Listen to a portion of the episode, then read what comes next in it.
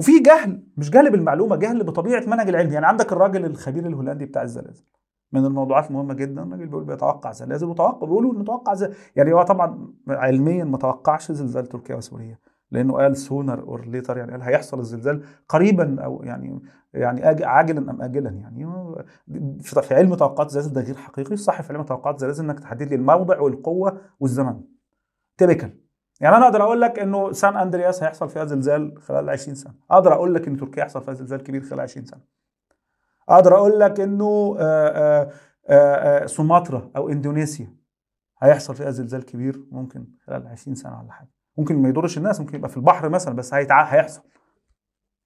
تمام؟ ليه؟ لأنه احتمالات الزلازل بتخضع لنظرية الاحتمالات وفي مناطق في العالم أكثر قبولا لحدوث الزلازل من غيرها.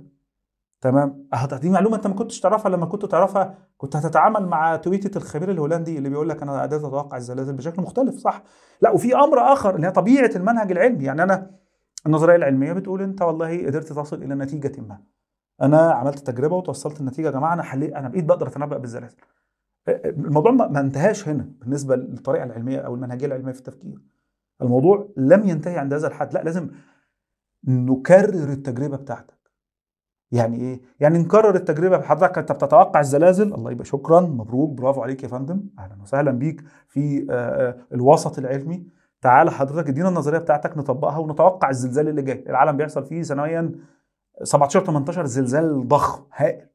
تعال توقعهم لنا بالنظرية. طيب نكرر النتائج.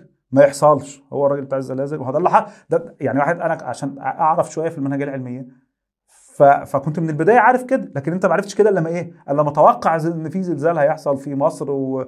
والبحر الميت وما حصلش في أول مارس. فخلاص بدأت بقى ما تصدقوش. يعني أصلا ده جزء من طبيعة المنهجية العلمية. وما تعرفش حاجة عن نظرية الاحتمالات اللي بتقول إن الراجل على سبيل المثال ده, ده مجرد نموذج بس هو كله كده.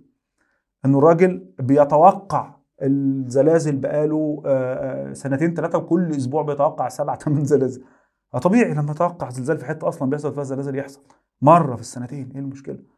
فأنت لو لو مش واعي لنظرية الاحتمالات مع, مع أنت مش مع لفكرة نظرية الاحتمالات والعبث بيها والنصابين كلهم بتوع الأبراج والحاجات دي هم بيعبثوا بنظرية الاحتمالات.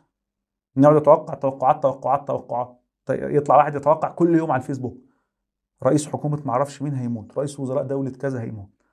آه بكرة السما هيحصل لها كذا يقعد يتوقع. في مرة تظبط معاه أكيد الصدفة هتلعب لعبتها. يقوم حاذف كل ال posts ويقول لك شوف والله مش editing بص على ال post هتلاقي مفيش edit بقول قبلها بيوم. وينتشر ويصوروه تويتر وفيسبوك ونظرية مؤامرة والكلام ده. أنا مش واعي لفكرة إنه في حاجة اسمها صدفة وعلشان ننحي الصدفة عندنا بقى حاجة اسمها المنهجية العلمية محدش عارف إيه هي المنهجية العلمية دي. ومش كلنا طبعا نعرف عنها كتير. وانت مش مطالب بالمناسبة أنا ما بلومكش يعني. انت مش مطالب تدرس المنهج العلمي في التفكير أو تدرس النظرية النسبية أو الفيزياء. الفيزياء بالذات أنا بعتبرها والرياضيات بالذات بعتبرها من الحاجات اللي تعلمها يعني مفيد جدا. بس اللي أقصده أنت مش مطالب. أنت راجل دكتور صيدلي مهندس نجار سباك معلم محامي whatever أنت. إيه مش عادي مش مطالب يعني تعرف على العلم يعني. بس يعني ده أحد أسباب انتشار نظرية المؤامرة إنه جهلنا بالمنهج العلمي.